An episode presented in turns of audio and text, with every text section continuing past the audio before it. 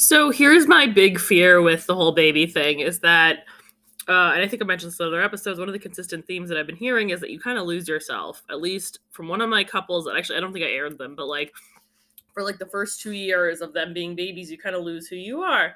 And I think that's one of the things that's been weighing on me. So this week, I got to spend time with a friend of mine who had her first baby. The baby's almost two years old and there was a there was a situation right that she's visiting her family in town and she doesn't see them very often um, and she has a partner that's here to help with the baby right? But she felt so much guilt to leave her baby. I mean the baby was sick so it makes sense to leave her baby just for a little bit so she could have time for herself. It's like her whole life went to her being a baby or being like a mom, like taking care of her baby. And when I saw that, I was like, "Oh my gosh." Like my mind immediately assumed like you must hate this. Like you don't get to do anything that you want to do. You don't get to hang out when you want to hang out. Like that must be the worst thing. And uh I I conferred with my boyfriend and he he illuminated to me you know, very wise, smarty pants he is, he's like, Shiley, like you're probably projecting your own fears onto someone else. Again, the situation turned out fine, but like it like made me really emotional to see her like going through that. And I realized it has nothing to do with her. Like she's a mom, she's kind of figured out her things. But like I'm not, and like I'm still figuring out what I really want. And so like I had an emotional reaction to it, but he's right. Like it maybe is me projecting the flexibility um of like motherhood and how it's not flexible. So here's where the other part of this comes in is that uh, I was thinking about like how do you solve for that? Like how do you make yourself have a life or like I don't know. I don't want to assume. By the way, if you want to respond to this, there's a voice recording thing here because maybe I'm saying something wrong here.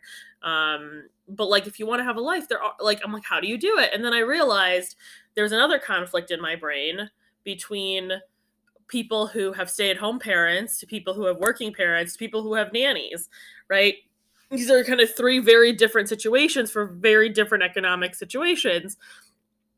And I there's somebody that I know that um, has nannies to take care of kids while she's building her business. And I'm like, okay, cool. And, you know, growing up, I always thought, wow, how cool was it that I had a stay at home mom and how much of a privilege that was, right?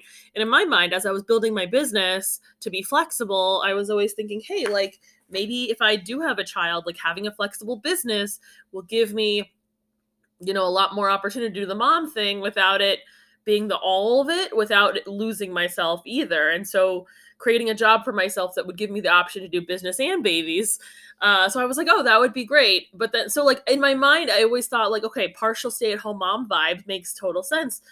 Um, uh, but then still, like a lot of responsibility still falls on me. And I was like, huh. Because at first, I don't know if I ever judged the person who had the nanny, but like, I kind of get it, right? If you want to be able to do whatever it is that you want, you can literally pay for that option.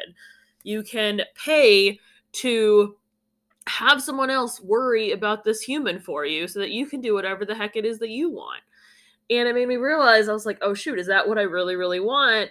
And like, you know, in my mind, I know the trade offs, right? Like, there are benefits to having a stay at home parent, but there are benefits to being able to do what I want in life, which is something that I like have put so much stake into, right? Like, the way that I work, the way that I, you know, I was working from home when everyone thought that was weird and crazy they assumed, oh, what is Shiley doing with herself? And I'm like, I enjoy doing things in the middle of the day because I had the privilege to, and I built my life around it.